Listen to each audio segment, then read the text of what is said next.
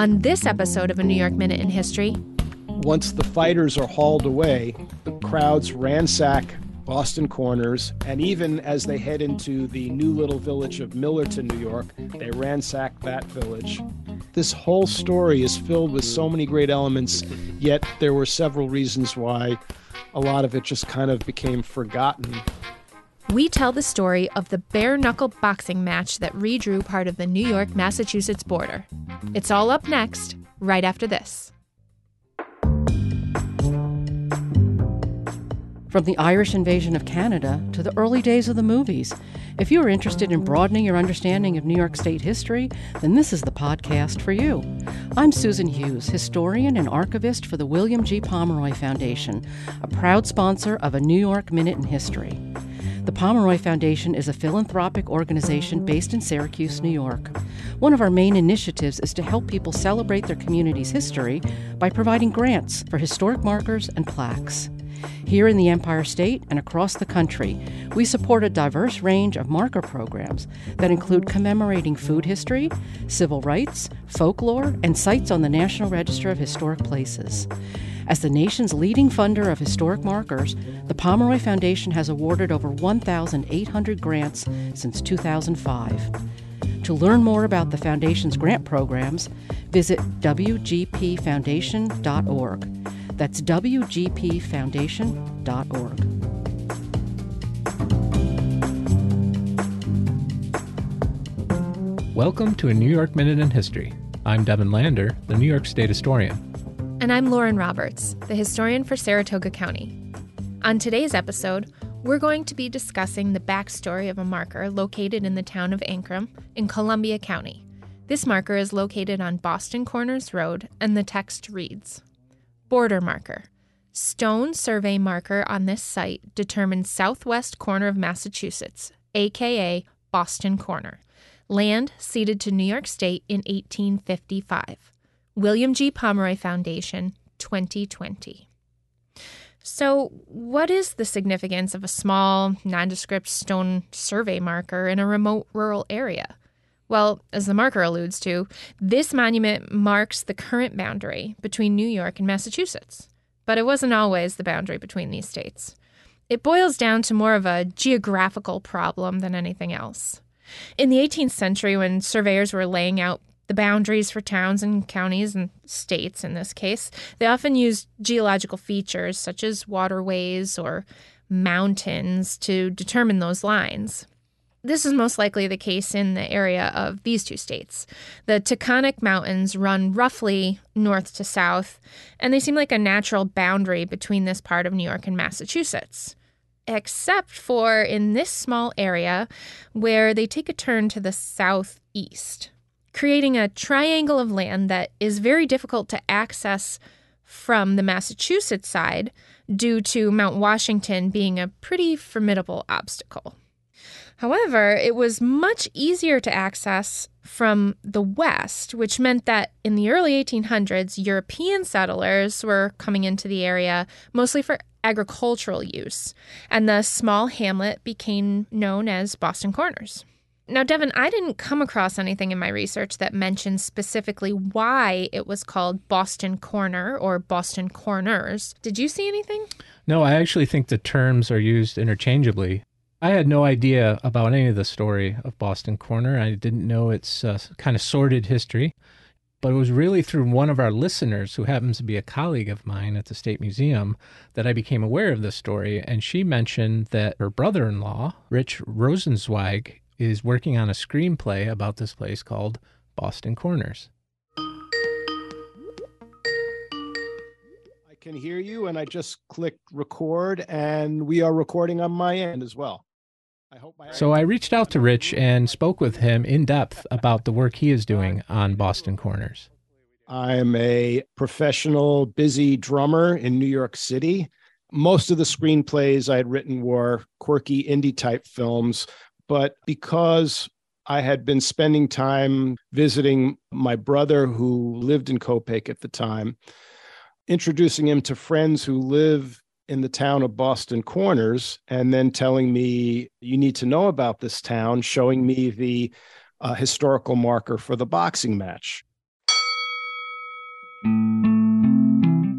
That led to learning about the interesting history about that town back in the 1850s, the boxing match itself, and subsequently the cult novel that was based on this story, written in 1938 called Hell's Acres, of which there was a mimeograph copy in the local library and otherwise very hard to find. It was the perfect makings of a great feature film.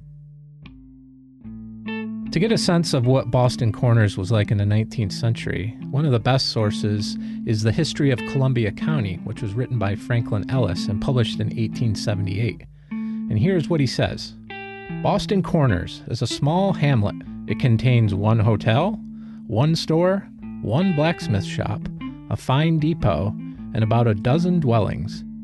That's about a thousand acres, and it was officially part of Massachusetts because of the way they drew the line, but it was impossible to get to the rest of Massachusetts from this patch of land because the mountains were very high, and to get to the rest of the state by a horse would have taken a full day or more. Because it was ignored by the rest of the state, taxes weren't collected there. They were fine with that. Uh, they didn't bother to vote. And it was pretty sleepy but part of that separation meant that they had no law enforcement. And the way law enforcement was back then, jurisdiction was extremely important and very technical, so that once you stepped across the border from New York State or Connecticut into Boston Corners, you couldn't be touched by the law. And, and when word got out to fugitives and questionable types that it was a place you could hide from the law, the people in the town started to notice that all these undesirables would come and stay for a while and then leave. What really began to transform the community close to the middle part of the 1800s was when railroads started to come into the picture. And these were railroads on the New York side, which made the town much more accessible to larger numbers of people. Word got out more and more. A lot of activity went there. You could probably buy a girl to dance with and do whatever else you might want. Duelists would come. I read one account, a couple of carriages came through. They stepped over the border. There was a pistol duel. Someone would get shot, maybe killed. They'd throw the body on the cart and leave. And these local farmers were thinking, you know, what the hell is this? By the late 1840s, these folks were pretty upset and they begged Massachusetts to let them go. Didn't take long. Massachusetts made it official for them. Uh, a few months later, New York State accepted Boston Corners, but it needed to be made official by the federal government. And there was a lot of red tape. It was an insignificant little dot on the map, and the administration of President Franklin Pierce was not really going to pay much attention. So, from 1853 until early 1855, Boston Corners belonged to no state.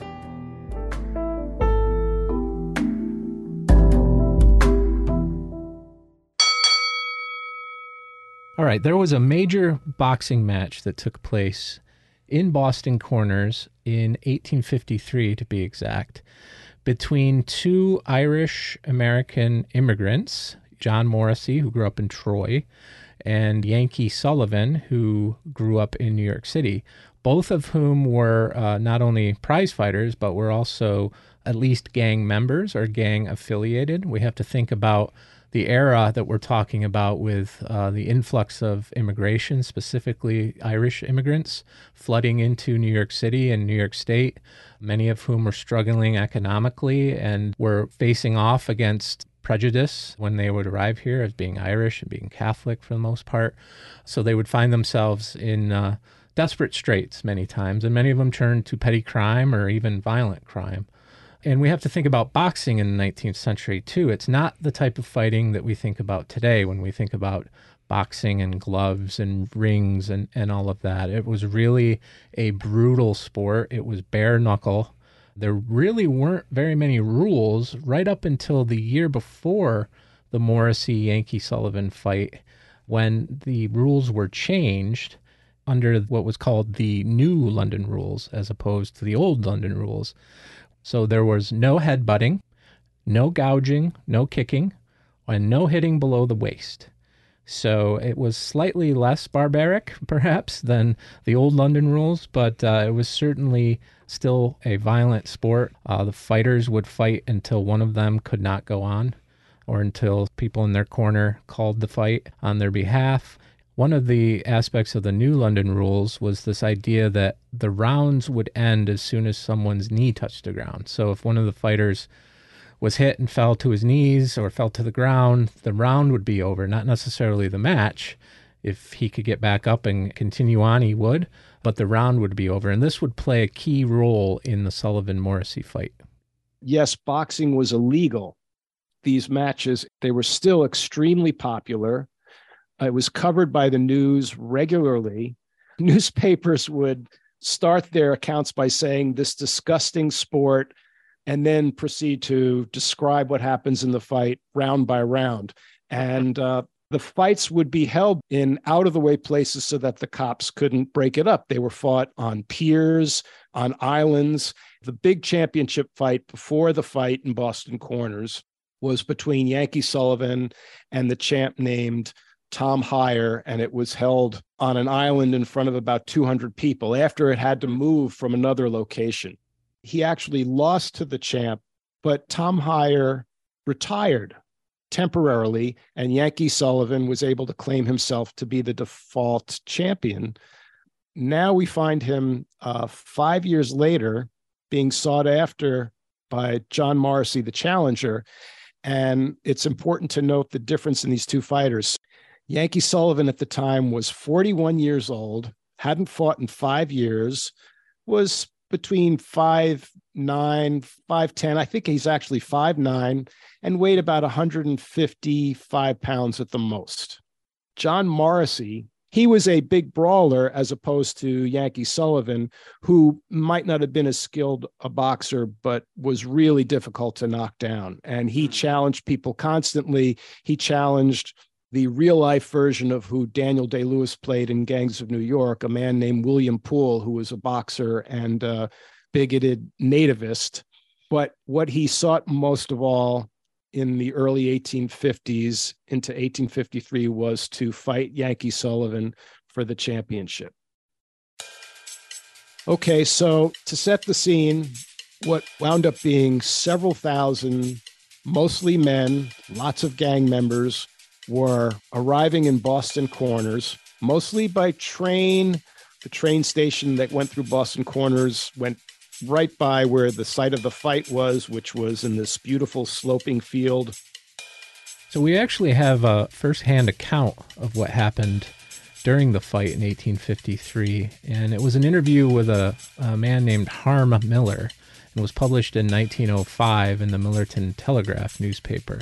Well, Harm Miller was a young boy during the uh, 1853 fight, and he uh, really sets the stage for us by showing us in this interview that the locals really had no idea that this was happening. He only found out because the day before, people started showing up and he called them toughs because the majority of the audience were affiliated gang members from the Five Points area of New York City. These were the people who backed the fighters, these were the people who bet on the fights they showed up by the thousands. Estimates ranged between three and 5,000. And we're talking about a hamlet with 11 houses and, you know, a depot and a hotel and, and not much else.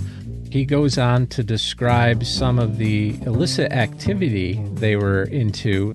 The kids were, or the thieves, no, the like thieves. the criminals? Oh. Mrs. Frett had a lot of loaves of bread sitting in the pantry window to cool. Some oh. fellers saw it and they swiped the whole bat. She asked them to leave her one loaf for Morrissey, who was putting up there, but they swore at her and told her no. I saw a feller put his hand in Hi Rogers and pick out Hi's pocketbook. Hi felt him, but it was done so quick the feller got away. I saw another tough snatch Hod Silvernail's watch, and they stole a hundred dollars from Pete Bashford. They stole every chicken they could see. they broke open the schoolhouse and cooked their plunder there. Oh my gosh. it's like a riot. Yeah. Even before the fight. Trees were filled with young boys who climbed up to watch the fight. It was actually quite formal. A referee was chosen whose name was Charlie Allaire. Each fighter had his seconds, usually two corner men, and each fighter had uh, their own umpire or umpires who would be outside of their corner to make sure that the referee was calling the fight fairly. Each fighter would come into the ring and throw their cap or throw their hat into the ring. Then the ref would begin the fight by calling them to the scratch line in the center of the ring. The witnesses describe it as suddenly it all became silent. The fight begins with 100 to 80 that Yankee Sullivan was going to have the crap beaten out of him because of his age and his size. And very quickly, what all the people see is that this guy is a skilled boxer and he's taking advantage of the new London rules. And what he does is he pummels young John Morrissey with a few blows to the face and then immediately, deliberately falls to one knee and ends the round. The difference was that there was no bell. Okay. John Morrissey is left stunned, not knowing what to do, and this happens for round after round. And after 10 rounds or so, Yankee Sullivan is clearly outboxing young John Morrissey. But though he's really beaten really badly, and, and many of the uh, journalists are describing his face is just cut open, bleeding. They don't know how he can go on. He manages to come out and continue fighting. And this goes on for 55 minutes, round 37. And by the way, because so many of the spectators were not that aware of these new rules and they're wondering why Yankee Sullivan, who, by the way, the, the odds had switched 100 to 50 that Yankee Sullivan would win. But they're wondering this strategy where he comes out, hits John Morrissey, and then falls to a knee, and the round's over. So by the 37th round, Charlie Allaire calls the fighters out. And after a few hits, John Morrissey grabs Yankee Sullivan by the neck. And as far as the journalists could see, he lifts him up, throws him against the ropes, and he's choking Yankee Sullivan. The seconds are screaming foul, and there's a scuffle where both fighters are fighting with other people. Yankee Sullivan winds up out of the ring, rolling around fighting with one of John Morrissey's seconds, and people are screaming at Charlie Allaire to call them to scratch. And John Morrissey manages to make it out to scratch, probably dragged out. Because of the rules, Charlie Allaire has to call John Morrissey the winner. And this was after an hour and 37 rounds of them watching kind of miraculously this old man beat the crap out of young John Morrissey. And the odds changed, all the money that had, where the bets had changed. And now they hear that John Morrissey is declared the winner. At that point, Yankee Sullivan runs back into the ring and starts screaming after him as they drag John Morrissey out. Come back and fight, come back and fight. And the crowds are so freaked out that once the fighters are hauled away, and by the way, they both spent the night in jail, the crowds ransack Boston Corners, and even as they head into the new little village of Millerton, New York, they ransack that village. And that's it. The newspapers come out the next day with John Morrissey as the new champion, and uh, then there's an epilogue for both guys.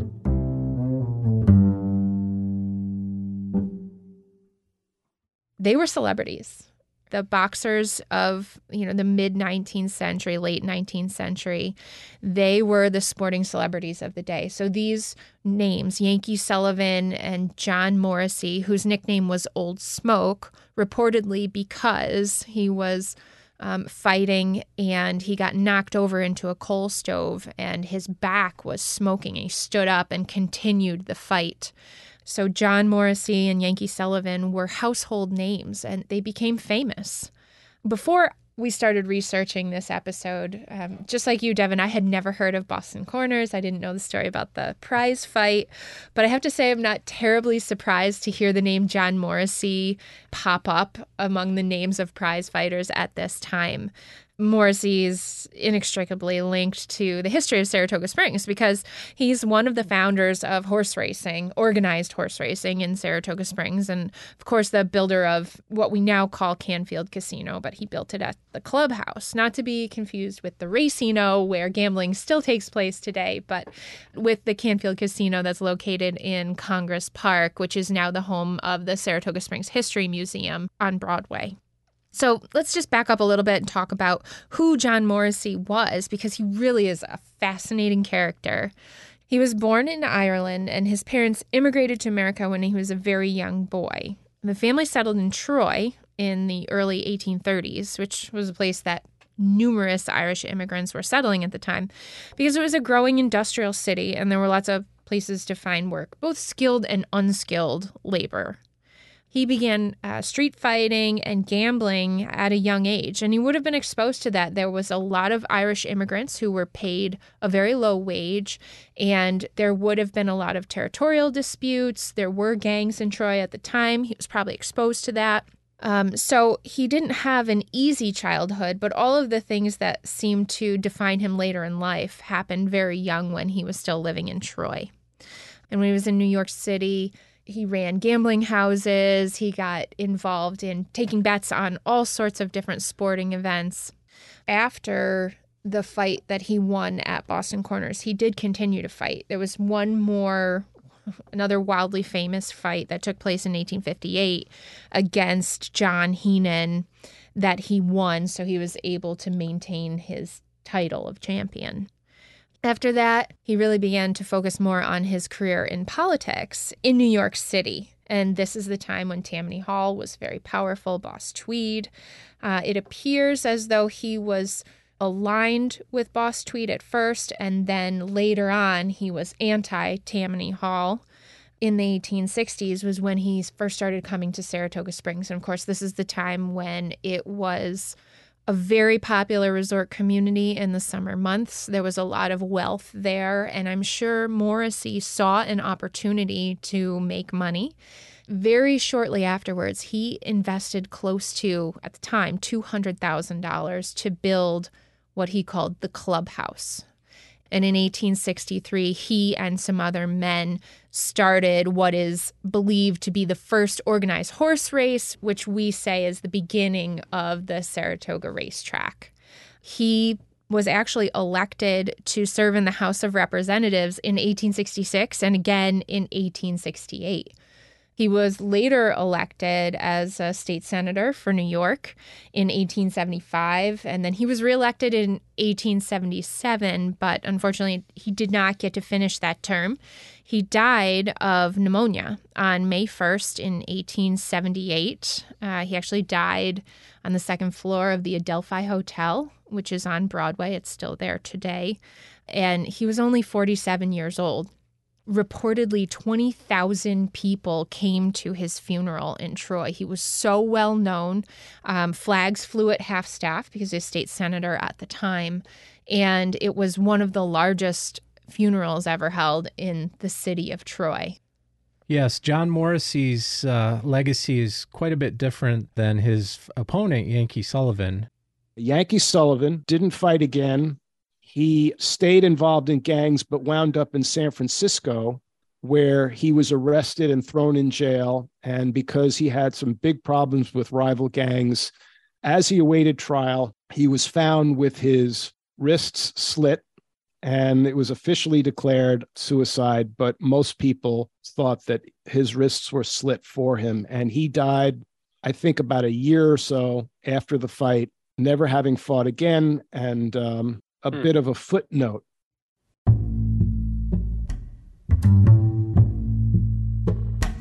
It kind of struck me that there are a couple different terms that are in our vocabulary today that came from boxing. The first of which is toe the line. Uh, so there was a, a line scratched in the middle of whatever served as the ring. And when it was time to start the next round, both boxers had to come up and toe the line, which meant that they were able to fight for the next round. The other phrase that we use is throw your hat in the ring. If someone was ready to challenge a fighter, the notification would be to take off your cap and throw it in the ring, and that alerted the referee to the fact that you were ready to fight your opponent. But it speaks to the popularity of boxing. If everybody knew what these terms were, what they meant, then, you know, that's how it kind of seeps into everyday vocabulary. So, Lauren, you and I are historians. We specialize in New York State. Why is it that something like this would kind of fall through the cracks and be something that uh, we didn't know anything about, and maybe not too many people outside of the region would have known about either? I think this happens a lot in history that these kind of events that are monumental to a community they're huge for a little while and then they start to fade. But then you see things like uh, the account that you read that comes to light 50 years afterwards, and then you see some other people that start to recollect these and write it down, which is the case with Boston Corners. In 1938, a novel came out called Hell's Acres, which is a somewhat fictionalized account of this community of Boston Corners, of the problems that they had. It includes the fight, and it's this wonderful novel, but it's nearly impossible to get now. And the reason is because the people of Boston Corners didn't want to be known just for this one fight that took place here. And so when the novel came out, even though it's a great story, it could have been very popular, they tried to quash it by buying up all the books so that it didn't become larger than Boston Corners itself. It's about historical memory, but it's about what a community wants to be remembered for, too. And at the time, at least, uh, that Hell's Acres came out, I think the community had moved on from being known as Hell's Acres, or as Ellis said, a city of refuge for criminals and outlaws of all classes.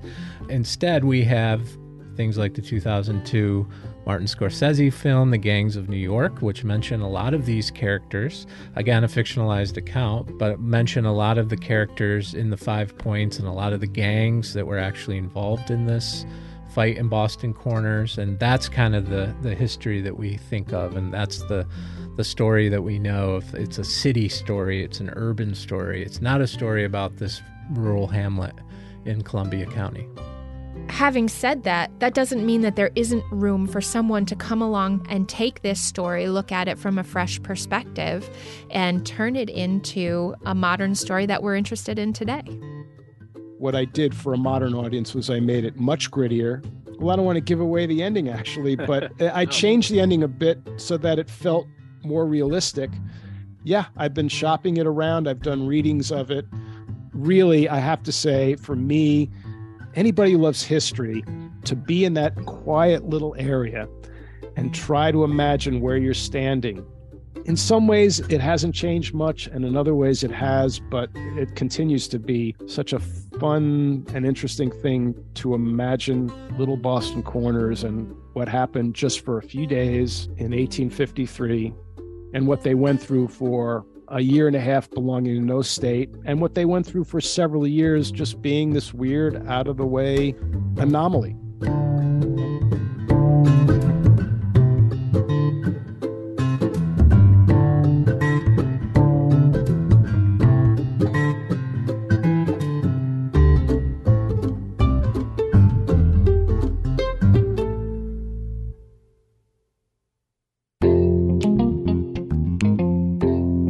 Thanks for listening to A New York Minute in History. This podcast is a production of WAMC Northeast Public Radio, the New York State Museum, and Archivist Media, with support from the William G. Pomeroy Foundation. Our producer is Jesse King. A big thanks to Rich Rosenzweig for taking part in this month's episode. To learn more about our guests and the show, check us out at WAMCpodcasts.org. I'm Devin Lander. And I'm Lauren Roberts. Until next time, Excelsior.